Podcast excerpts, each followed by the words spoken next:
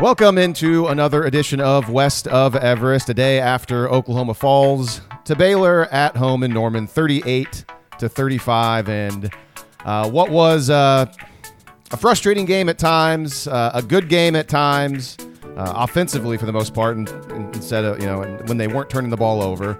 Uh, but a game in which, uh, you know, Oklahoma came in with a lot of momentum after two straight wins.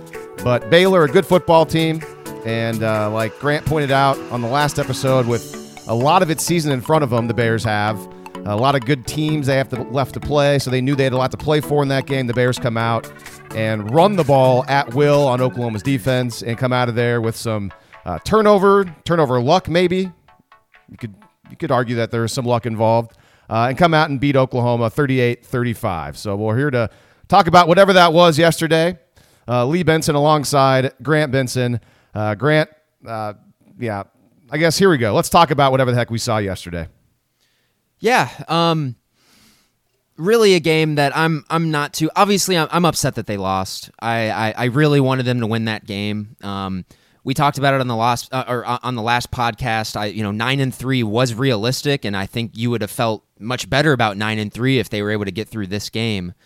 Uh, but yeah, at the end of the day, and I know I hate that cliche as well. Um, that's a crutch, but these two teams, Lee Baylor and Oklahoma, are pretty much even the, these two teams really are really similar.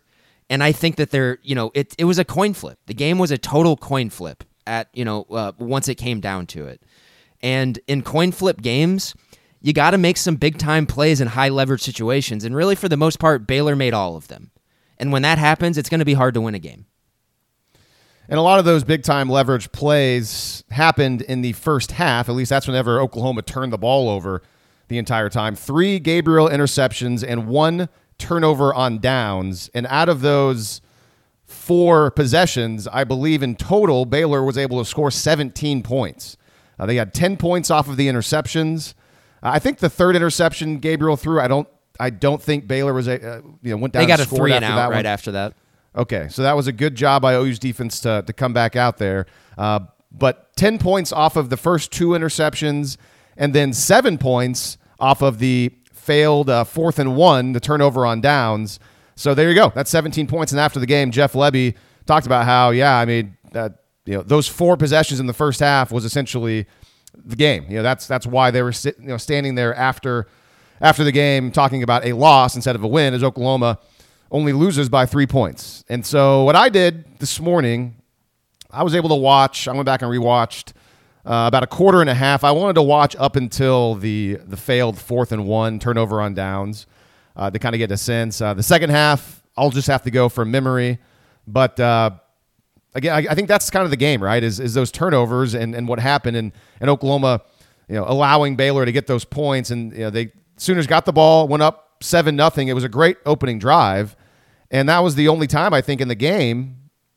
Yeah, that's right. That Oklahoma was was winning. They went up seven nothing, and then Baylor was able to go back and tie it up. So, uh, you know, offensively, I, I, guess I don't know. Like, where do you, where do we want to begin here? Uh, I mean, I, let's let's start here. I, think uh, I think a really good place to start with this game, just as a baseline, is that game. And I'm I'm far from the from the first person who has made this point in the last 24 hours, but that game was really similar to the Kansas State game. Was was really really similar to it. Um, not, I mean, kind of different in, in, in, kind. I think the defense probably played better uh, yesterday than they did against Kansas State overall. But uh, the offense, again, it, remember against Kansas State, OU was playing from behind the entire time. And every single time the defense actually did make a play and did do what they were supposed to do and get off the field, the offense would always kind of shoot themselves in the foot. Um, you know, otherwise the rest of the game they would efficiently kind of be humming along like usual. They were running the ball well, but just sort of in, in situations where they could not have it, they would shoot themselves in the foot. Whether it be that fourth and one play where inexplicably Marcus Major is in the game instead of Eric Gray, who is one of the best offensive players in the entire conference um, or the situation where uh, they go for it on third and three or third and four uh, at the end of the third quarter, where they probably should have let the time run out, take their time, let Eric Gray uh, get his breath, and instead they, they they punt the ball back to Baylor, and then they score like on a seven minute drive, a touchdown, you know, going down the stuff like that, or more drives where there were penalties as well, like there were against Kansas State. They just couldn't put it all together. Where so remember, and, and, and, it was kind of similar last week against Iowa State as well on offense, where they would have four or five plays in a row where it felt where it felt like they were really starting to hum, and then for whatever reason they would get bogged down. It's just there's there's something going on regarding that that they just haven't gotten ironed out really at all this year and and I think that has mostly been the difference for them especially in, in the Kansas State and Baylor games. So yeah, just uh the co- the classic complimentary football talking point that is always there, not just at Oklahoma. I'm sure a lot of schools talk about it, and just uh, you know, we saw good complimentary football against Kansas when the defense would make some plays. Oklahoma was able to to score and separate from the Jayhawks in that game. Uh, there was decent amounts of it, I guess, against Iowa State, but at times, as you pointed out, it, it wasn't as good. And then against Baylor, it really was non-existent. Uh, so it's all just about, yeah, like getting the football and, and you know getting a lead and taking advantage of the other team's mistakes. You know, and, and just a, an easy one off the top of my head, yeah, is just you know Billy Bowman makes that interception, snuffs out a Baylor drive, and then the ensuing drive by you know from Oklahoma, Sloppy. Dillon Gabriel, just sloppy. Yeah, Dillon Gabriel throws a pick and. Uh, I, I can't remember what the situation was. No, the ensuing drive is no. That ensuing drive is when they they they missed the field goal. I thought to end the the first half was that drive. No, And no, that was that was that was no, Ethan Downs getting the, the personal foul to, to take it from a forty yard field goal to a fifty five yarder. No, no. After the Bowman interception, uh, that the next drive led to Gabriel's third interception. So Really? it's just they. Oh, and Yeah. then and then they got they got a quick change there. They got him off the field right away after that. Yeah, yeah, and the, and the def- I mean, I guess the defense did step up, got a three and out. You're right. Uh, That and was then, a, the, um, the first the first half. There was a lot of possessions in the first half. Yeah, yeah, and it, Baylor goes into the locker room up by a field goal, where you know that obviously after the the Bowman interception, you know you think Oklahoma has the football, you go down and at the very least kick a field goal and tie the game. you know, score a touchdown, take the lead, but you know Gabriel turns it over. Uh, the defense does a good job stepping up, getting off the field. Uh, but then you know there's only you know there's only 54 seconds left in the the quarter. Oklahoma does a you know decent job to at least get into kind of field goal range, and Zach Schmidt had enough leg. It just it was off to uh, the left, I believe. It was just uh, it was not on. yeah, he missed it just so- by by low. It kind of just yeah, it sort of sort of lost its trajectory right at the end and sort of faded. But no, man, I mean it was just uh, it's just stuff like that. You know, I mentioned the Ethan Downs penalty there to take it. You know. F- from a, a, a very manageable field goal to one that where you know you're just kind of crossing your fingers that maybe he's got enough stuff like that um, I, I thought and, and i know we're kind of hopping around everywhere here but Wait, hold on. I, you're you're. I think you're a slip of the tongue. You, Ethan Downs is on defense, so it, he wouldn't have. oh i'm sorry it was andrew raym andrew raym i don't know why i was thinking ethan downs sorry Yeah, Ray. Like you're just you know you're confusing uh, in in state Oklahoma uh, linemen. But yeah, no, yeah, the Raym penalty was yeah, what like a illegal hands to the face, a bat, you know, holding just He ha- yeah, he had a holding and Yeah. illegal hands. I was thinking of Ethan Downs because on the uh, on the second and long, which was on, on the very last drive for Baylor in the fourth quarter, Downs got held so badly on their six yard run to set up the third and three. That I think that's why I was thinking about Downs. Gotcha, gotcha. All right, sorry. So I interrupted you to get that clarification. Where were you going? Do you remember a moment ago? No, it's just I, I was I was trying to point out um, because I was thinking about that the Andrew Raym penalty, and it made me think about what you know for me was the by far the most frustrating part of the game. Uh, and this, like I said, I'm jumping around. Was the Isaiah Coe penalty in the fourth quarter on? Uh, oh yeah. which was just that was that was it. I, I, after that happened, I mean, I that that to me that was the game. Was that the fourth quarter or the? No, that was Maybe, the you know what? That might have been that might have been the a- third quarter. That may have been when it was 24 to 21. Yep, that's correct. It was the third quarter, 24-21. And I remember because yeah, I I uh, one of my few tweets in the game was about that because yeah, it was uh it was a crazy penalty, dumb. It was uh you know it was second down. David Ugwoegbu makes a really nice play, maybe the best play of the game for him. Uh, actually shoots through a gap, gets a TFL. It would have been third and thirteen, third down and thirteen. Uh, instead, personal foul. Isaiah Coe rips a guy's helmet off. Free first down. and Baylor goes in and scores a touchdown. And and what got my attention obviously was that that was bad, but unfortunately, a guy that you know we've been wanting to see more and more of. Uh, a couple plays later, looked totally lost on the touchdown pass, and that's C.J. Coldon. And he just he's a veteran player that looks like he'd never played a snap in his life. I mean, the it's a it's a super lazy corner route by the wide receiver for Baylor, and Coldon just gets turned around like he's, he has no idea what he's supposed to be doing. And I was very disappointed to see that. So not only the co-play, which was which was bad, uh, two plays later, just a bad bad technique, a, a veteran player looking like he's a, a true freshman. Another just situation, a whole bunch of bad there. Yeah, another situation too where that was a situation, Lee, where ten of the eleven guys on the defense did their job on that play. Like that was that was a play where where Shapen was you said threw just a lazy ball because he was under pressure to Well, a, it was to a, to a receiver running a lazy corner route. Yeah. and Coldon not doing what he's supposed to do ruins the play for everybody. And yes, so and, and and it was uh I was thinking that was a touchdown catch. No, he got called for PI. He was penalized for PI on the play. When On a play honestly, where it- honestly a good a, a better corner picks that off like yeah, half the that's- time.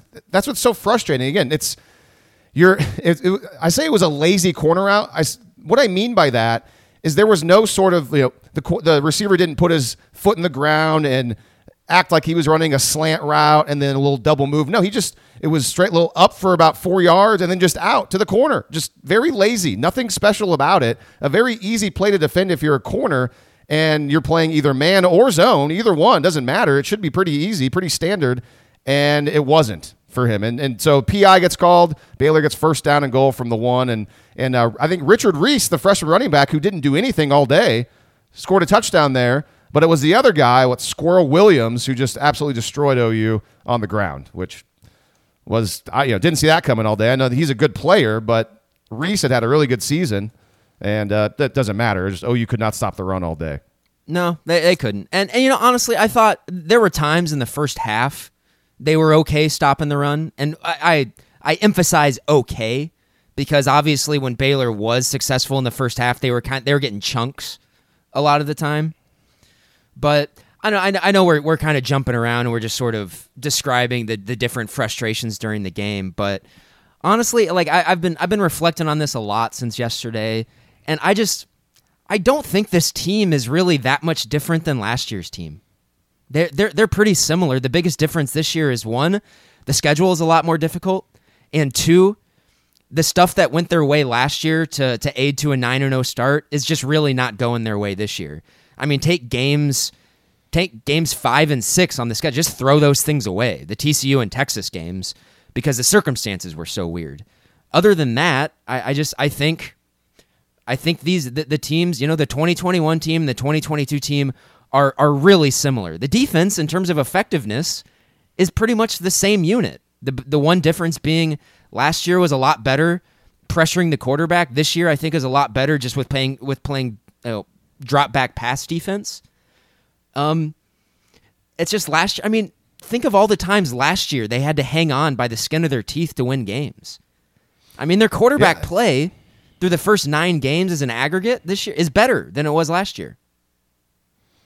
Yeah, because I mean, you think think back to the, the you know the very interesting point you bring up because yeah, I think it's very obvious that the schedule, the teams are better this this season compared to last. I mean, uh, Nebraska wasn't very good last year. They're they're worse this year, And that's Uh, something you know, I those- missed. That's some, I, I thought, you know, one of my things coming into this year is I thought the Big 12 was going to suck this year.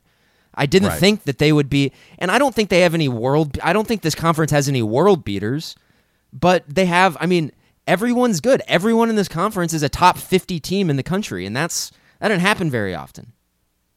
So yeah, you look back at last season, and obviously Spencer Rattler was around for the the first five games, and then into the Texas game, and his best game was Kansas State, uh, where you know you and I were at that game, and, and he played for the most part pretty well.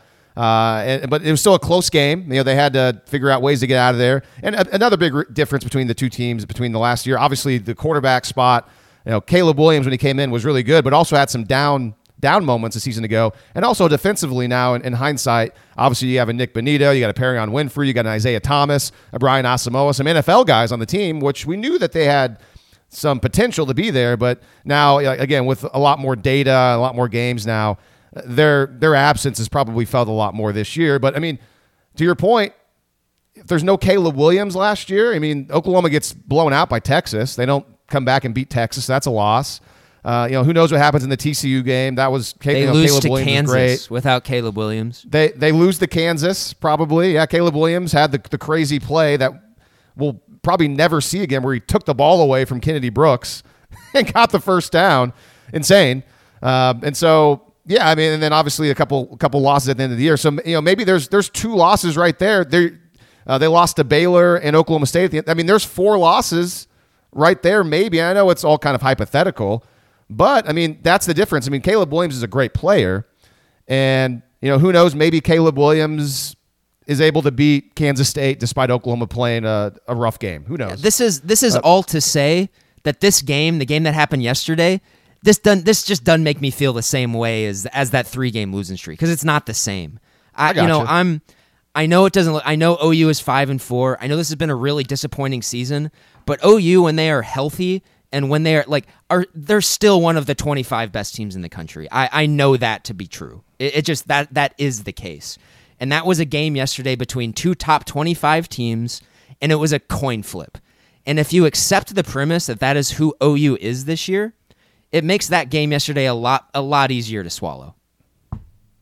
Yeah, and I think that's a good point. I'm I'm with you right there, and we've certainly shifted our expectations throughout the entirety of the year. I mean, that happened obviously when they were on that that three game losing streak, and everything changed. And so I think it is now. We got another data point, and and even though Dillon Gabriel had three interceptions. I I know I'm, I'm not a big fan of QBR. I've talked about that before on the show, but you brought it up before we started recording. And I think Gabriel's QBR in that game, despite the turnovers, was still really high. It was like 86, which just showed you how important he is to this team. And, and even though he had those turnovers, he still played pretty well. And he's been a good player. Like when he's, like I've been saying, like I was saying, and a lot of people were probably saying this too, but you know, why I wasn't so down whenever they were losing the way they were is whenever he was out, they're just a totally different team. And now that we've seen him now ever since the Texas game, Kansas, Iowa State, now against Baylor, the offense is really good when he's available, when he's healthy. It's a very, very good offense. Uh, and, and so that makes me feel like, all right, well, like the defense is not very good. They can step up at times. It needs to be better moving forward. Hopefully, this recruiting class is able to stay stay and, and doesn't go anywhere and they're able to bring in some guys and, and Venables and the group can start to build and build and build on the defensive side of the ball and hopefully Jackson Arnold's really good and so you see some of those positivities I know that you don't really want to hear about it right now because we're in the season normally I mean, on we this can podcast talk. We can talk about that. We we see those things. Like it's sure there's OU's got some really good players on this team. I, I, I think that's pretty clear when you watch it. And Gabriel Gabriel's Gabriel's a, is a is a really good college player. I mean that that's that's who he is. You you see the physical limitations, but you also see the command that he has of the offense. And there are some things that he does really well that he's really comfortable with, and you you can see that. The thing that I think would really help this offense right now is and hey, like Eric Gray has been has been really good this year. He's been great this year. Um, this offense could really use a lot more explosion from you know from the running back position because I think this offensive line is blocking to the point of and Eric Gray is is finding room. Man, if he, if he had just an extra gear that he could get to, I think it would probably take the offense to another level. But that's just not who Eric Gray is, and that's okay. That's why it would be really nice to have a guy that you could go to as as a changeup with him that maybe does offer a little bit more explosion. That's just not the case right now. They don't have anyone like that, um, and that would be a huge help. I feel like. I agree. That's a great point. And you look around college football. I mean, look at Baylor for example. I mean, Baylor's they they've got uh, Richard Reese, this true freshman, who's having a great year. But then Squirrel Williams is a ex- more explosive type player, and he has a huge game against OU. They have they have two players that they can kind of throw out there at running back. It seems like a lot of team. I mean, look at Texas, Bijan Robinson, and uh, what Roschon Johnson is that the other running back? Am I totally? Yeah. Is that the other guy they have? Yeah.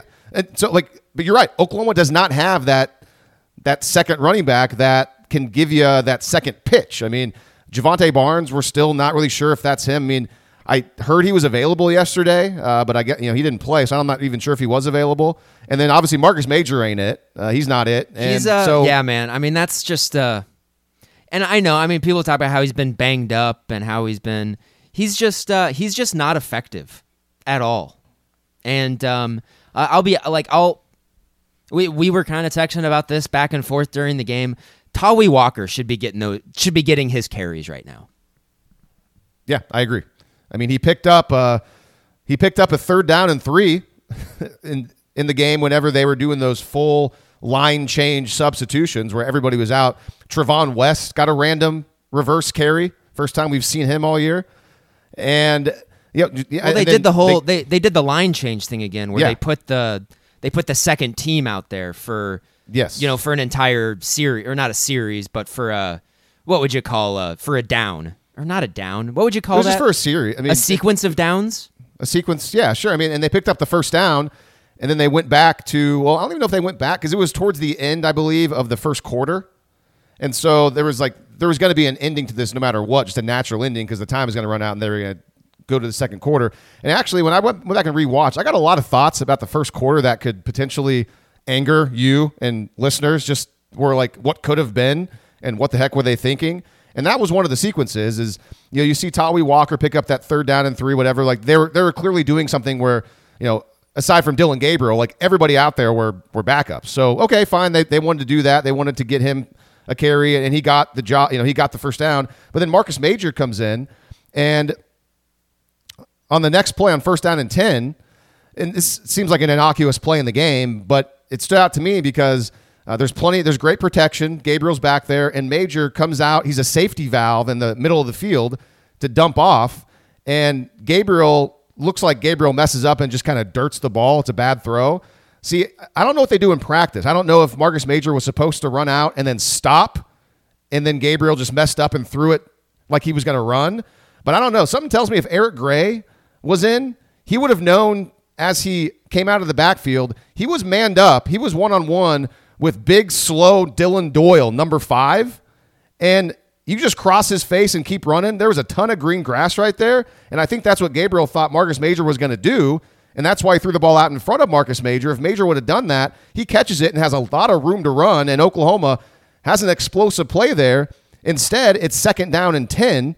And again, I don't know. Maybe Eric Gray is a guy that keeps running and sees that he's supposed to keep going and it's a big play. Instead, like it's an incomplete pass. Nothing happens there. It's second and 10. Very next snap, Marcus Major is still in the game. He gets stopped for no gain. It looks like maybe the edge was sealed off by Robert Congel, but Major cut it back inside and got nothing. And then the first quarter ends, Grant. And so it's third down and 10 now. And the very first snap of the, the second quarter on third and 10, the ball gets tipped and it's an interception. It's Gabriel's second pick. And so go back to that first down play where maybe there was a mix up on whether Marcus Major was supposed to keep running or stop.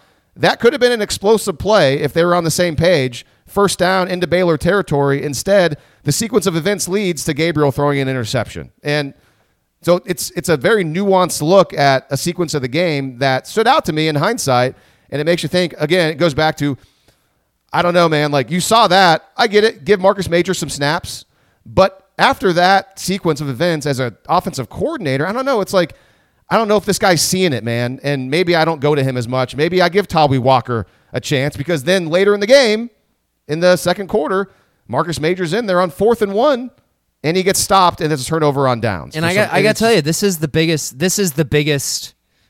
I, I don't I don't know what you're doing on. I I don't understand this one. And hey, I, I don't know what the protocols are for who's in there. If I don't know if that's Demarco Murray or if that's Jeff Lebby, on that's it's it's unforgivable to to run to run that play on fourth and one and to have Marcus Major in there. It's completely unforgivable. I, I agree. And to get to that that point, it's uh, I believe it's 17 to 14. So Baylor's up by a field goal. OU's got the ball, and on third and 10, it was that play you probably remember, and and you know I recalled as I was watching it back. It was a clever little dump off by Gabriel to Eric Gray to get nine yards, where it looked like Gabriel was going to run with it, but then he stopped up, and then uh, Eric Gray released, and he just kind of dumped it off to Gray, and he and he got close to the first down, but he was stopped a yard short. And for a second, I thought, oh, maybe Gray got kind of nicked up there. Maybe he was, but I watched the replay, and like Gray just got up immediately. He was ready to go.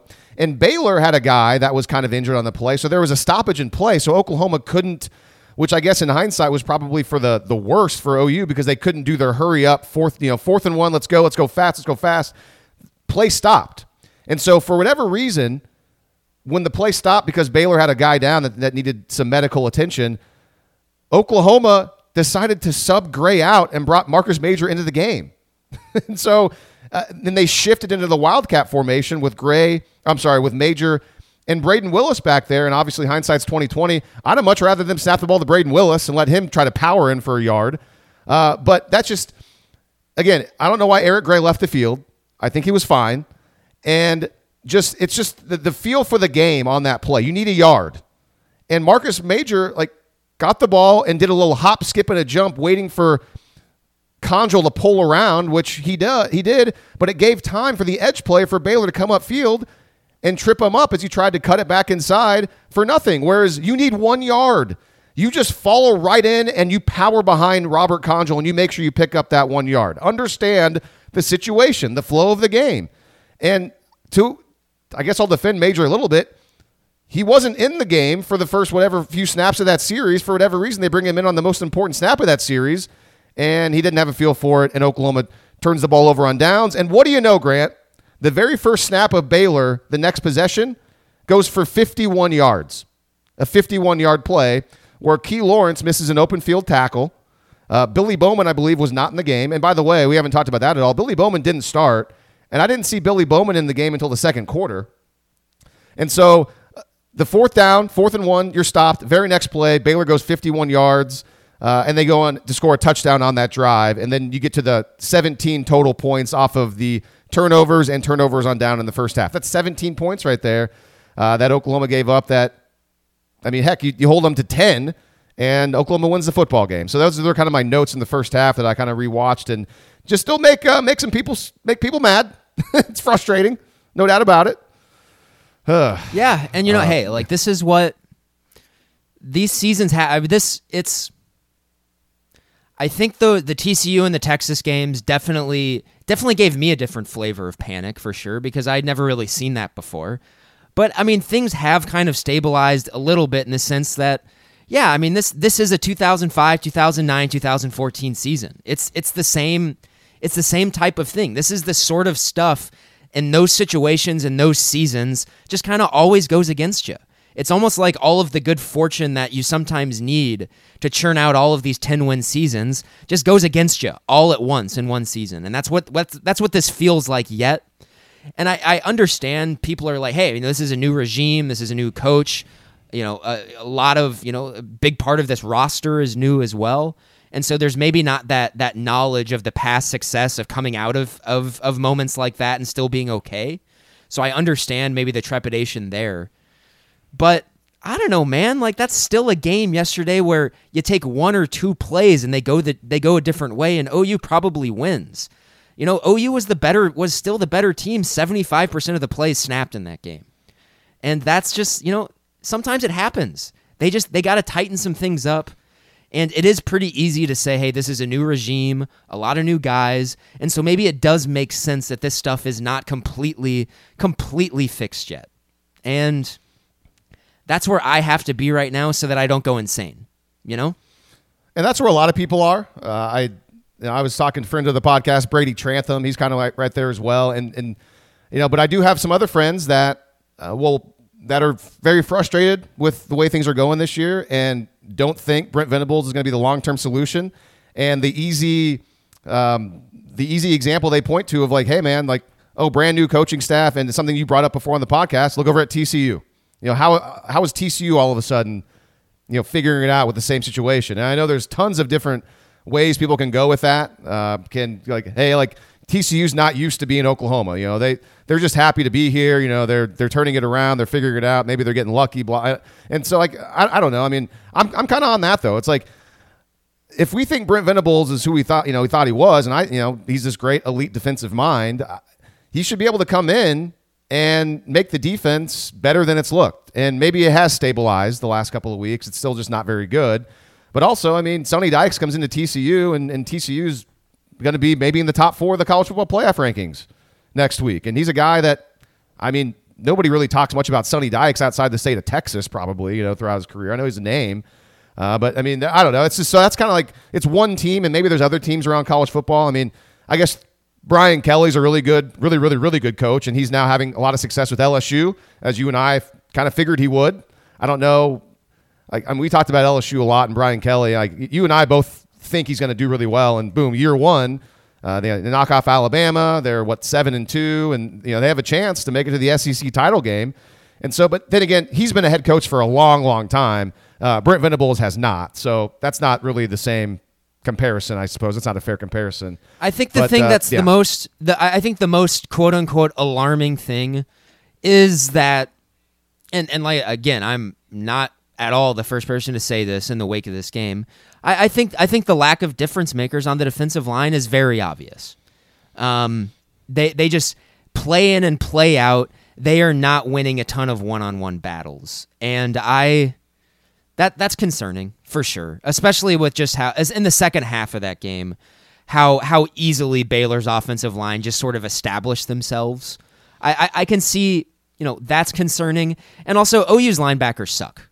They're not any good. Ugwoegbu's not any good. Danny Stutzmann's not very good. I, he's you know give him a little bit more rope because he's younger, uh, but they're they're just not any good at that position. Period.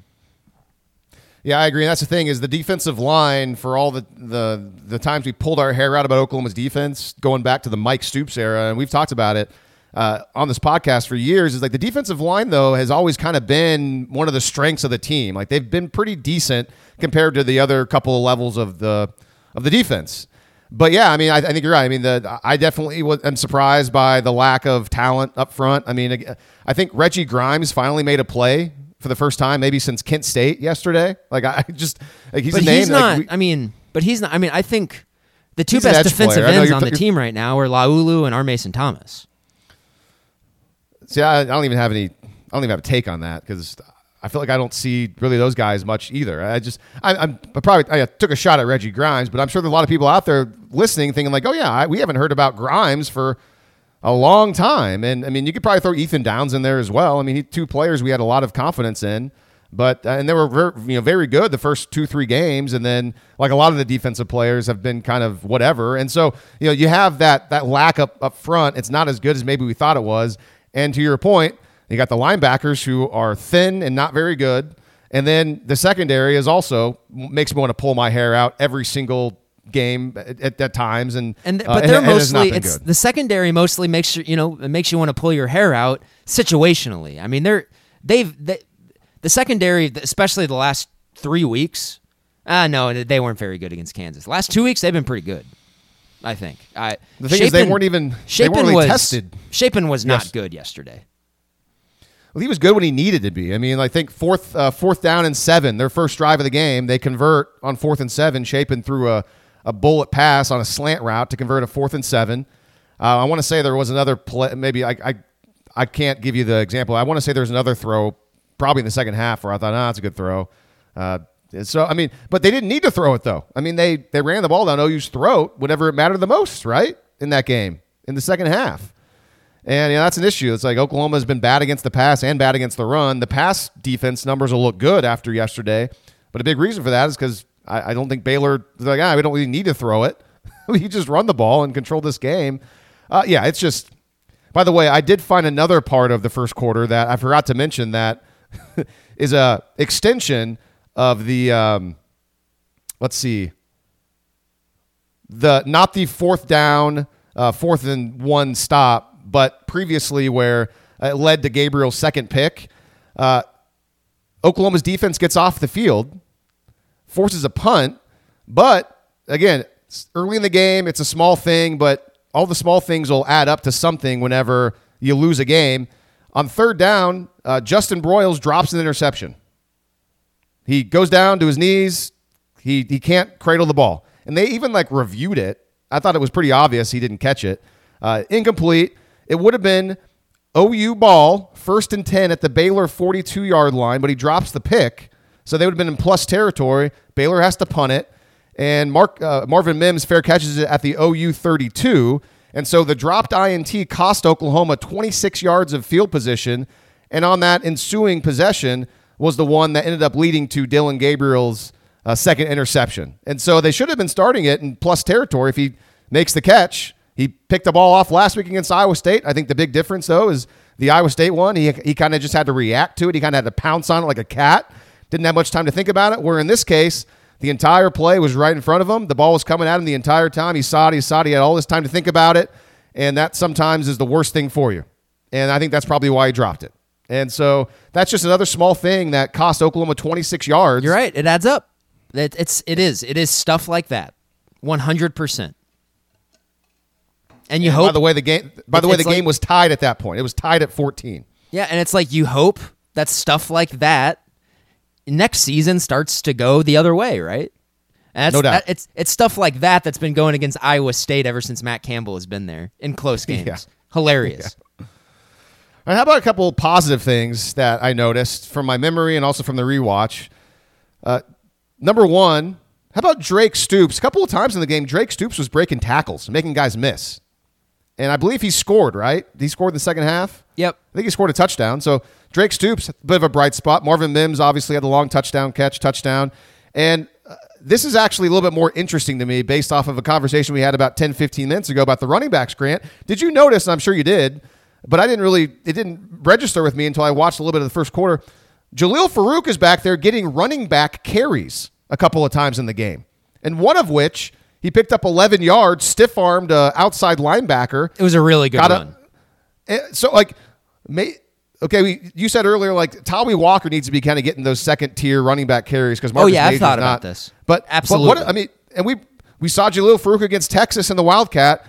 Maybe with a couple of running backs, maybe they're Jeff Lebby's like, all right, we got to start experimenting more with Jalil Farooq in the backfield. Uh, as a running back, and that's kind of exciting for the you know last three games of the year, including maybe a bowl game if Oklahoma makes one. I, I mean, I agree. That dude's he's really good with the ball. He doesn't he does not go down very easily at all. I like Farooq a lot. I, I think he's a good player. Um, he's a dude. I, I, I really really hope they can get the ball more too in space. And I, out of the wildcat and out of kind of out of the backfield, I like a lot of the stuff that they do there. Uh, just because he, he he's a dude. He, he kind of seems like he ha- he's one of those guys who has the mentality that he's just not going to go down, uh, which is no, which is great. It's good to have. It's like he's he's got that dog in him, as people say these days. And those are it. That was it. He had two carries, both of them as a running back in the backfield, and he had three catches. So he only, you know, he had five touches. He had uh, 54 total yards. So, I mean, the box score is nothing special, but yeah, I'm with you. I want him to touch the ball more. Marvin Mims had four catches for 120. And, you know, Eric Gray's been the workhorse, man. Eric Gray had, had 30 plus touches in the game, which he should. He's really good. Goes over 100 yards. And, uh, I'm kind of looking at the he's box a, score right now. he's had a really good season, man. He's got uh, he's got about eleven hundred yards of total offense this year. Had a really good year. So this is the you know it's the Eric Gray that we all kind of hoped for whenever he came over from Tennessee last year. He's a look at the numbers at Tennessee. He was able to do everything. He ran the ball well. He caught the ball out of the backfield. I think he was Tennessee's leading pass catcher in twenty what year? Twenty nineteen or twenty twenty? Probably twenty twenty because I think he was a freshman because he came over. I don't know. I can't remember. But uh, yeah, great year for him. Do you want to get to three word reviews? Because when OU, uh, OU loses, not, not surprisingly, the three word reviews come just like avalanching in. There's a lot more after a loss than after a win. Sure, let's get to it. I'll start on the West of Everest Facebook page because I appreciate all you guys that like the West of Everest Facebook page and follow the show there. Uh, not as many there. It, partly it's my fault because I forgot to post the prompt until the like late, late, late Saturday night. But uh, Ben coming in there with some negativity. Ben says, "What culture change?" Question mark. Uh, Shane says interceptions ensured defeat. That's a lot of truth to that, Shane. Russ says trust three year process. Uh, you got you got uh, three years of patience, Grant, to wait. I don't know. I, I have no idea. I, I I don't know. We're gonna I don't know either. we're taking one week at a time. Justin says turnovers are killer. Very true. So again, not very many on the West of Everest Facebook page. Oh, I see one more. Uh, Shane with another one. Shane uh, says defense still stinks. It does. The defense is not any good, and I've nope, not good. I've accepted that, and I think a big part of it is they they they really don't have a lot of good players, and I am I, I am going through my own little journey of of accepting that. And I think everyone else is too. Uh, let's go to the uh, let's go to Twitter at Lee Benson News Nine. Uh, we begin with friend of the podcast Brady Trantham. Brought him up earlier. He says ribs were yummy, and that means nothing to you or the listeners. But uh, Uh, I did. I spent the day watching the game with Brady, and I'll I'll kind of I, I'll explain that uh, at some point here in the in the near future. What I mean by that. So we'll just kind of move on to the next thing. But yes, they they were very yummy. They were very good. Brady can make ribs, and he did a good job. Our cousin James says poor ma- uh, poor game management.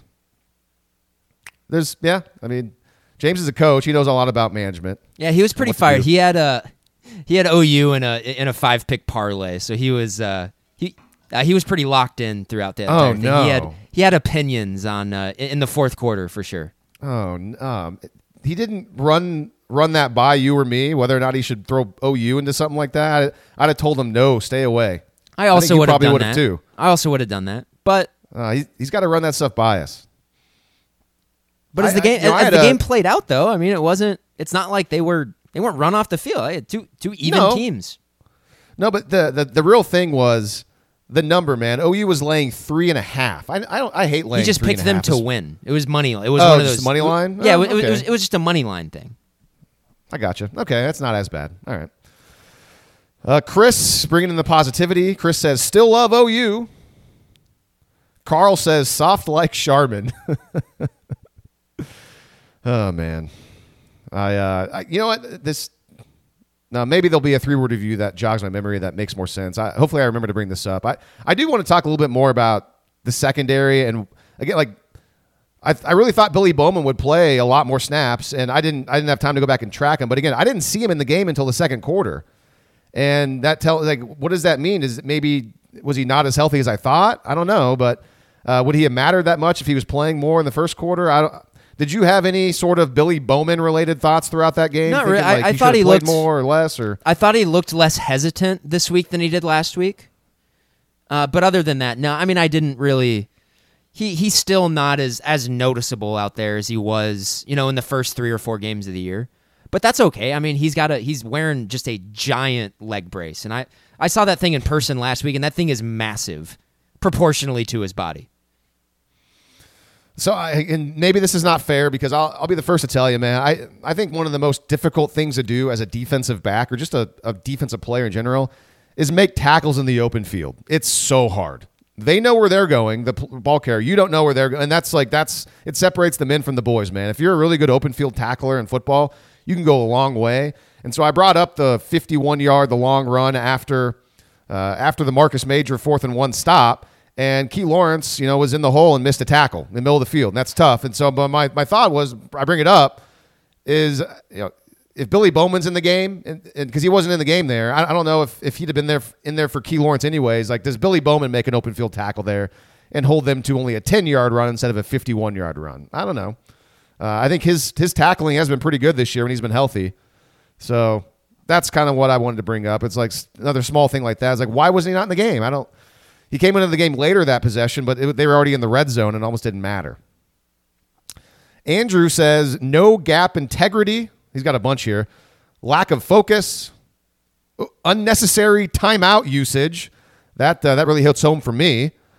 Uh, even though it didn't matter in the end, it, you know they didn't they didn't need that extra timeout.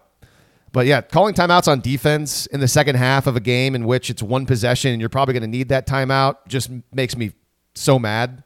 It's just it's really poor game management. Back to James's three word review. And finally, Andrew says concern is growing. So Andrew's of the of the mind that it's it's not not going great.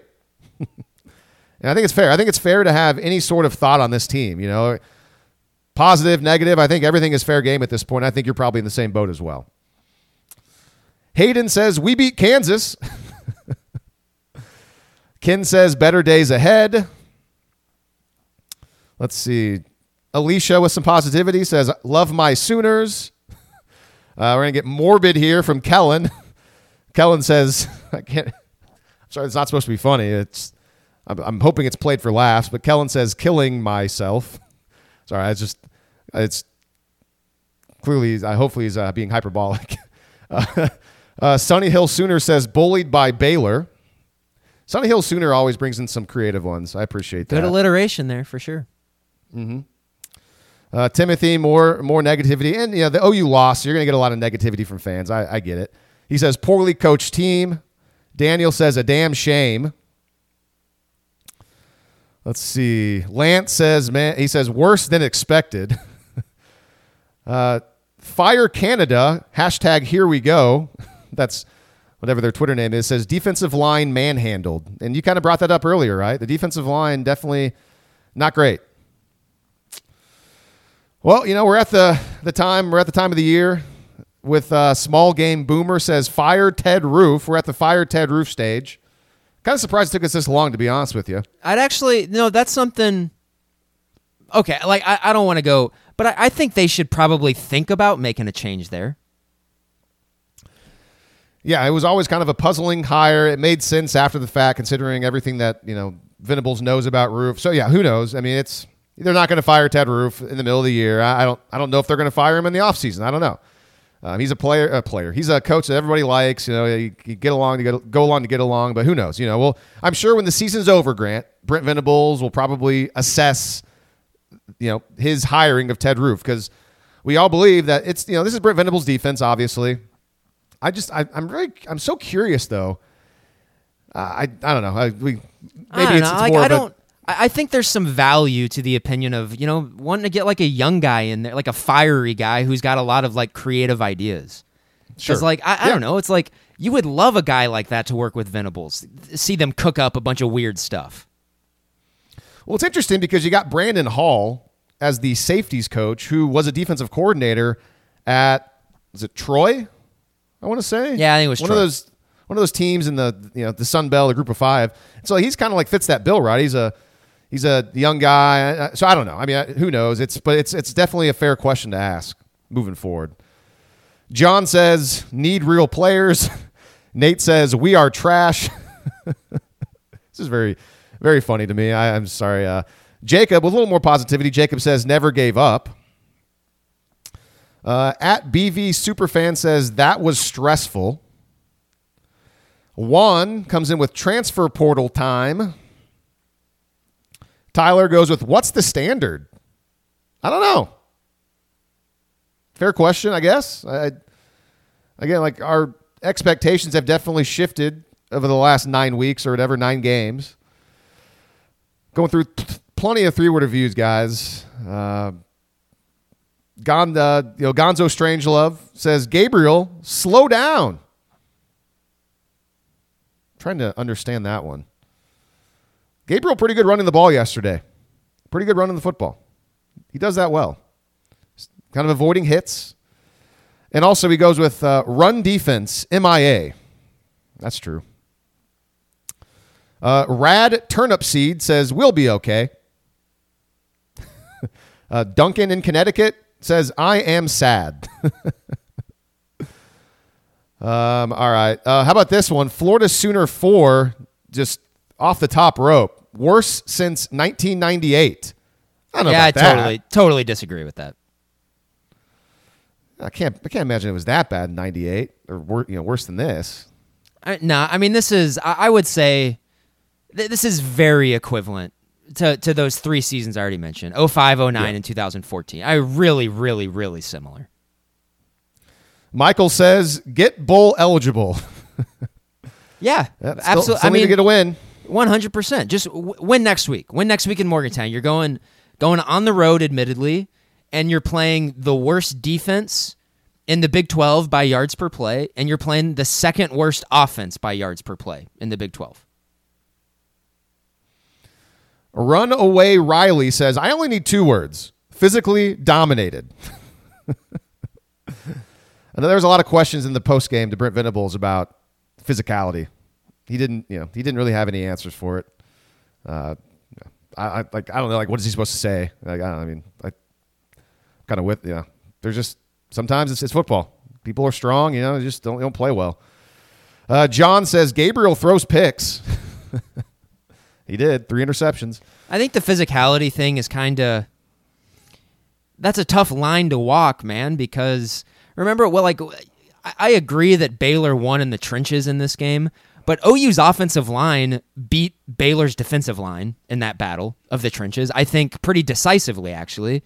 Just Baylor's offensive line beat OU's defensive line more decisively than the other battle. Like so, it's I don't know. It's just it's kind of a tough thing. OU's offensive line was really good yesterday. Yeah, I'm kind of with you on that. I mean, the whole phys. Yeah, I very rarely ever watch these games and think, oh man, just physicality, man. They're just getting they're getting beat up. Because in my mind, it's like, yeah, they practice every week. All these guys are in the weight room. You know, it's like sometimes other teams are just freaking good. You know, they're just good and like yeah, like and you and talent wise can sometimes it, it's more like talent. You know, it's like if you're getting blown up or whatever off the ball, yeah, maybe there's some physical part to that as well. But also maybe it's the call, maybe it's the play. And uh, yeah, so there's so much nuance to it. It's just kind of easy to fall back on like, man, my eyes are telling me that they're getting pushed off the ball. Boom. They're just, they're getting blown up. And that's to a lot of extent, that's true. But I don't know if it's like the easy, uh, like, well, well, just fix that. Cause like, how do you really fix that? You know, it's, we're, we're nine games into the year. It's just, Yeah. it's kind of, there's been other games where they haven't been physically, you know, blown up. So it's kind of like, all right, week to week. And I think that's probably why Brent Venables is kind of like, I, you know, I don't really know. I don't, I don't have any answers because there's so much to it.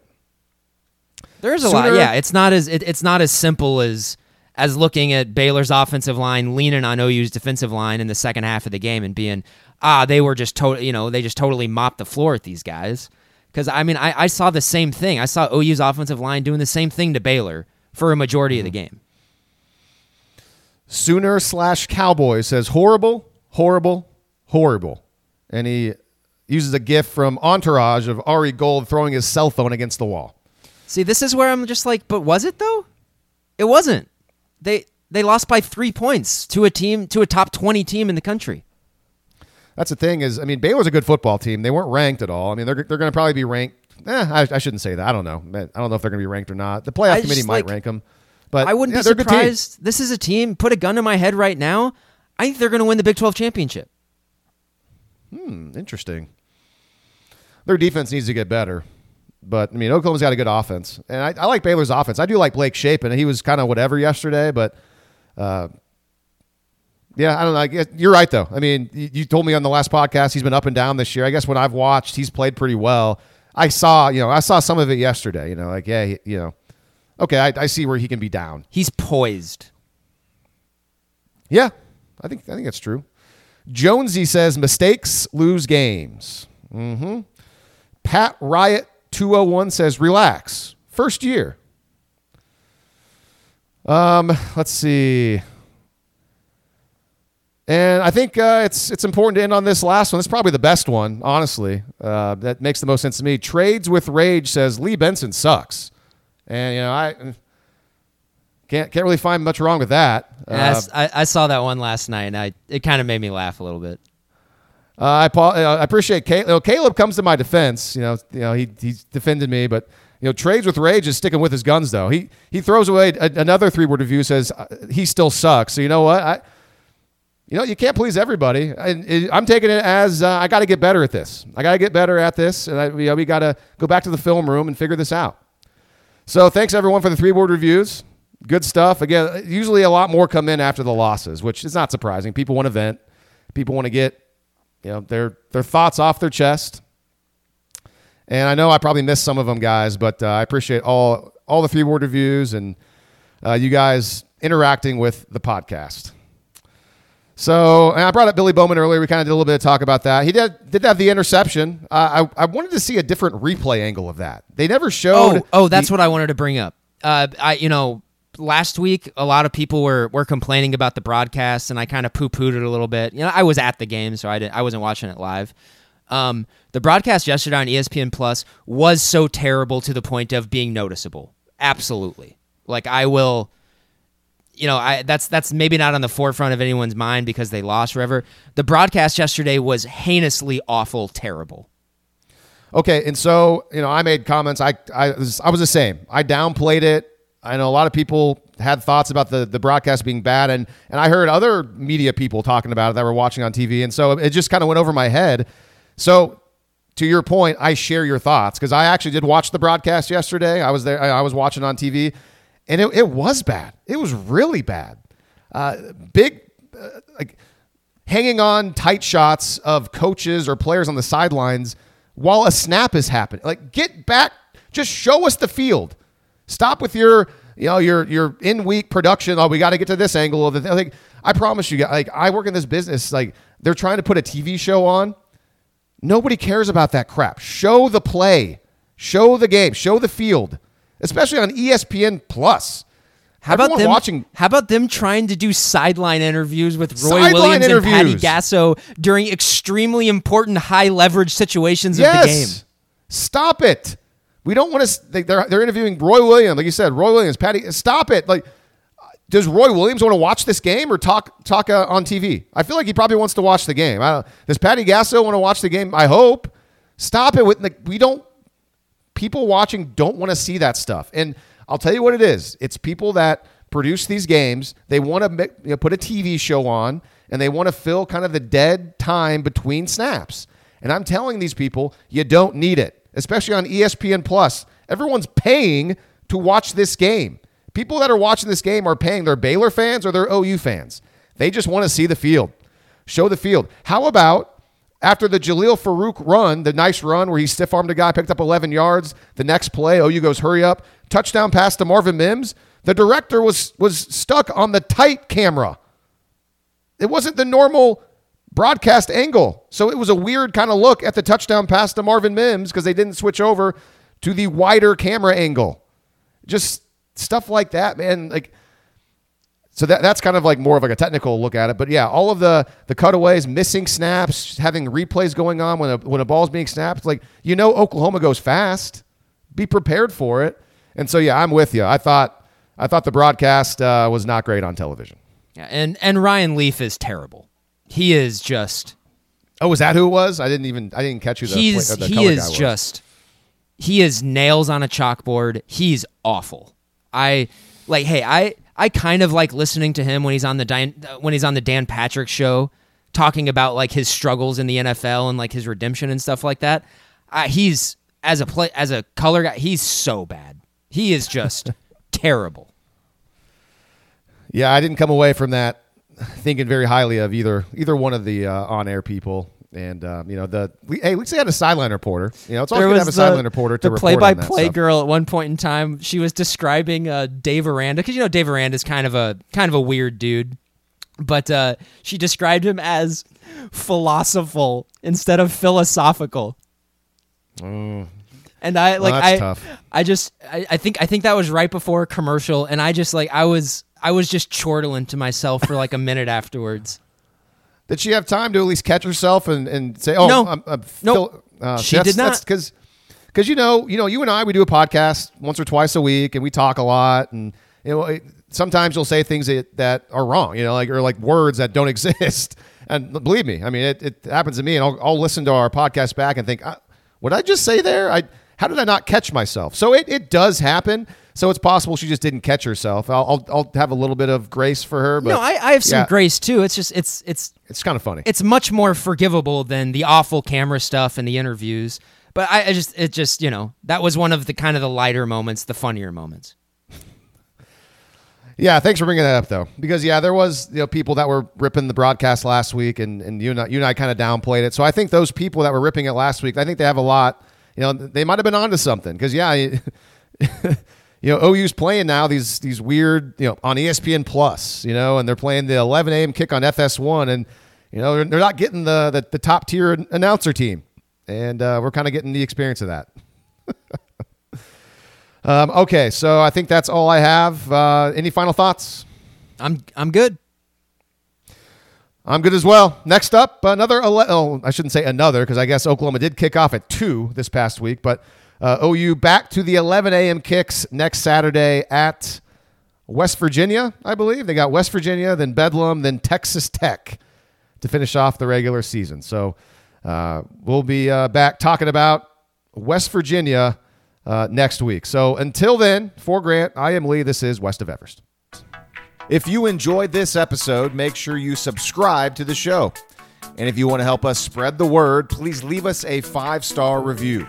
And also, tell all of your friends who are OU fans about West of Everest. You can listen to this podcast on iTunes, Spotify, Stitcher, and SoundCloud.